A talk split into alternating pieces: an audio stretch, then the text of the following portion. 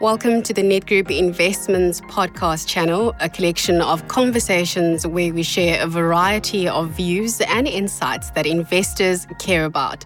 From market updates and investment fundamentals to investor behavior and even the latest book recommendations. This is a space to stay informed and interested in your financial world. Today, we bring you the third and last of a three-part Global Perspective series with three of our esteemed global best-of-breed partners. Today, we're joined by Tony Cousins from Pyrford International, CIO and Portfolio Manager on the Ned Group Investments Global Cautious Fund. Hello, Tony. Thanks for joining us. Good to be here, Rob. So we've seen incredibly sustained high inflation around the world, which has led to some unprecedented interest rate hikes from the US Fed in particular. How's this having an impact on global bond markets around the world and what that might mean for investors in global fixed income markets? Well, bond yields have clearly risen. They've risen in some places more than others. In the UK, they're up 130 basis points in the last month, but we have our own problems. Bond markets are getting used to a world where inflation is simply higher, and we've gone through a long period during which inflation bumbled along at 2% around the targets of central banks. And no matter how much money they threw at it, it never went up until the last couple of years when they have thrown a gargantuan amount of money at markets. And this has caused inflation. And it's caused inflation which has been allowed, not quite to get out of control, but to become persistent. And you know, bond markets are going to react to that. They have done, and I think there's still a bit more to go there.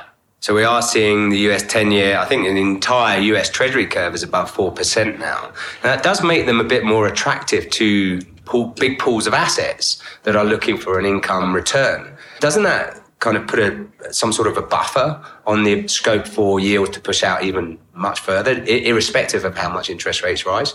Yeah, I think what it says, it is time to increase duration, and we have indeed done so. We've run with a very low duration in this portfolio, a 1.5-year duration target for quite a long time, actually. 2 weeks ago, we increased that to 3, and that is going to drive us to be buying 5-year bonds across our sort of quality sovereign universe, because these, as you point out, are very, very much cheaper than they used to be. Curves are inverted. That's the point. And so you're getting better value, I think, at that sort of maturity still than you are at the longer maturities. And let's not forget the capital destructive effect of very long duration if you buy these bonds when yields subsequently rise. If 30-year US Treasury bond, the 30-year German Bund, if yields rise by 100 basis points from here, you will still lose 20% of your money. The German Bund is an interesting one because it's a zero coupon security. There is no income. It's fixed income, but it's fixed at zero. So if those yields rise with a duration in the high 20s, it's going to give you about 22% capital loss. So we think it's still too early to go that far down the yield curve. But you're absolutely right. Bonds are better value. And from the absurd times, which, you know, it wasn't so long ago, where there were $18 trillion of government securities with a negative nominal yield. You know, and that is truly absurd, and history books will write about that. But that has changed. And, you know, when the facts change, fund managers should change their points of view, and it is now time to start lengthening duration. Yeah, interesting. We've seen where the Swiss government bond has gone from negative rates for 10 years nearly. Now we're in positive territory on the 10-year. Absolutely. I mean, the whole of the Eurozone had 7 years of negative interest rates and still really didn't grow very much. But the central banker's job is to control inflation. They haven't done it, and they're now playing catch-up. And when they do that, you know, they will try and squash inflation because that's what they should always been doing. And that, I think, has dragged the yield curve up. Probably going to drag it a bit further up because they're certainly not finished. And that is what gives opportunities for fixed income investors. Yeah. And so as inflation affects interest rates, which affects long-term bond yields, we see that it's having an effect on all fixed income markets. So the credit spreads have pushed out in the US and the high yield spreads have pushed out. Now, these are areas that you don't invest in within the fund. Why is that?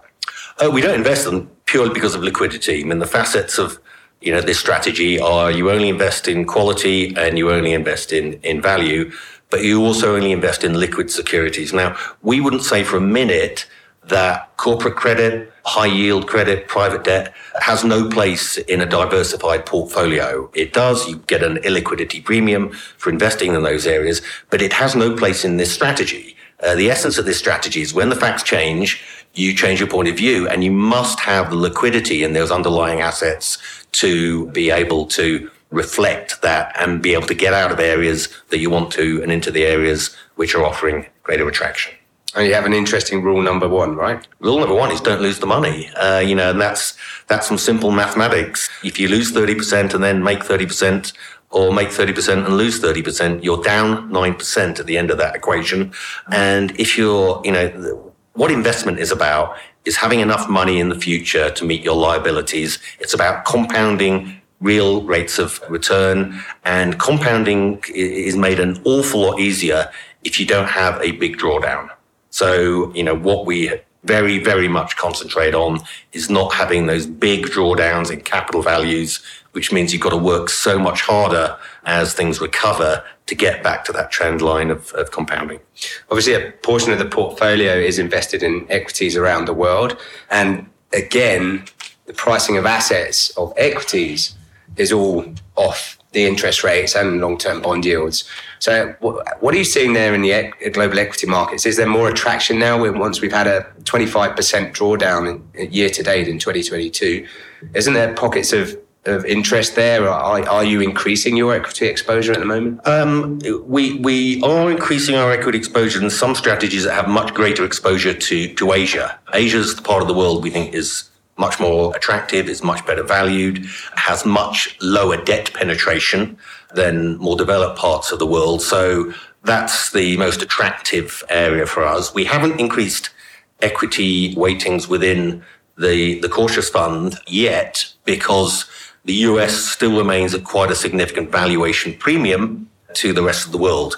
But we're getting closer, and we're probably a little under 10 percentage points downside away from doing that. We have to remember we are capped at 40% equity weighting, so we don't want to, fire all our powder too early. I think the other point you need to concentrate on is so far the decline in equities has been a valuation correction. Mm-hmm. What we haven't seen much of yet is the effect on earnings. When we compare equities with fixed income. In fixed income, you're looking at inflation, you're looking at the real yield you're being offering. But the income is fixed, and the sorts of fixed income we buy, you're going to get that coupon. You are going to get paid it because they're very, very high quality. Obviously, the valuation factor applies to equities as well, but the other thing that backstops stock prices are earnings and dividends. And as the central banks around the world do tighten, and there's more of that to come, they are going to cause a recession. And recessions will have significant impacts on earnings, particularly at the lower quality end of the spectrum. Higher interest rate costs in a world which is awash with debt. The US corporate sector has never had more debt than it has today relative to the size of the economy. There are going to be some earnings estimates that are going to come down very markedly. So that shoe is yet to drop.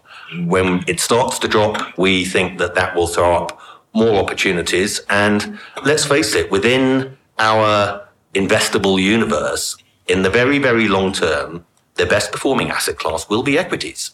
It's what you get paid in the very long term for the risk and the volatility of owning equities. So it should be higher, and it will be.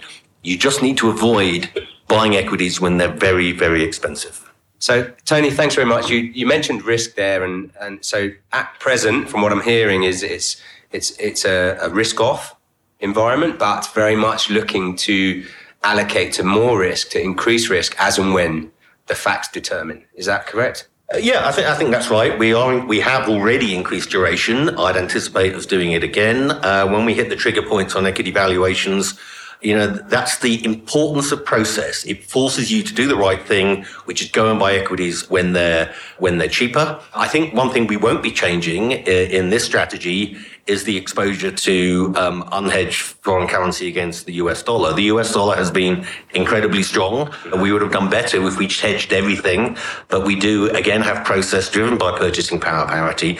And what that shows is the dollar is extremely overvalued. It's about 30 to 35% overvalued, depending on which currency you measure it against. And that is well outside the two standard deviations that history shows. It doesn't stay outside of that range. So, you know, the currency markets see the dollar as a one-way bet. Whenever anything is a one-way bet, it's time to start looking the other way. So, you know, we have strict risk controls on currency. We are at the greatest extent we can go in this strategy, and we won't be changing that right now. But, you know, things are looking a lot better in terms of investment prospects than they did a year ago. So, you know, you need to adjust risk positions.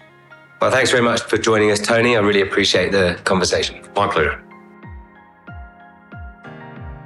Ned Group Collective Investments is an authorised collective investments scheme manager in terms of the Collective Investments Schemes Control Act. Ned Group Investments does not provide advice on financial products and will only give you factual information. For further details on our funds and to view our terms and conditions, please visit nedgroupinvestments.co.za. Ned Group Investments. See money differently.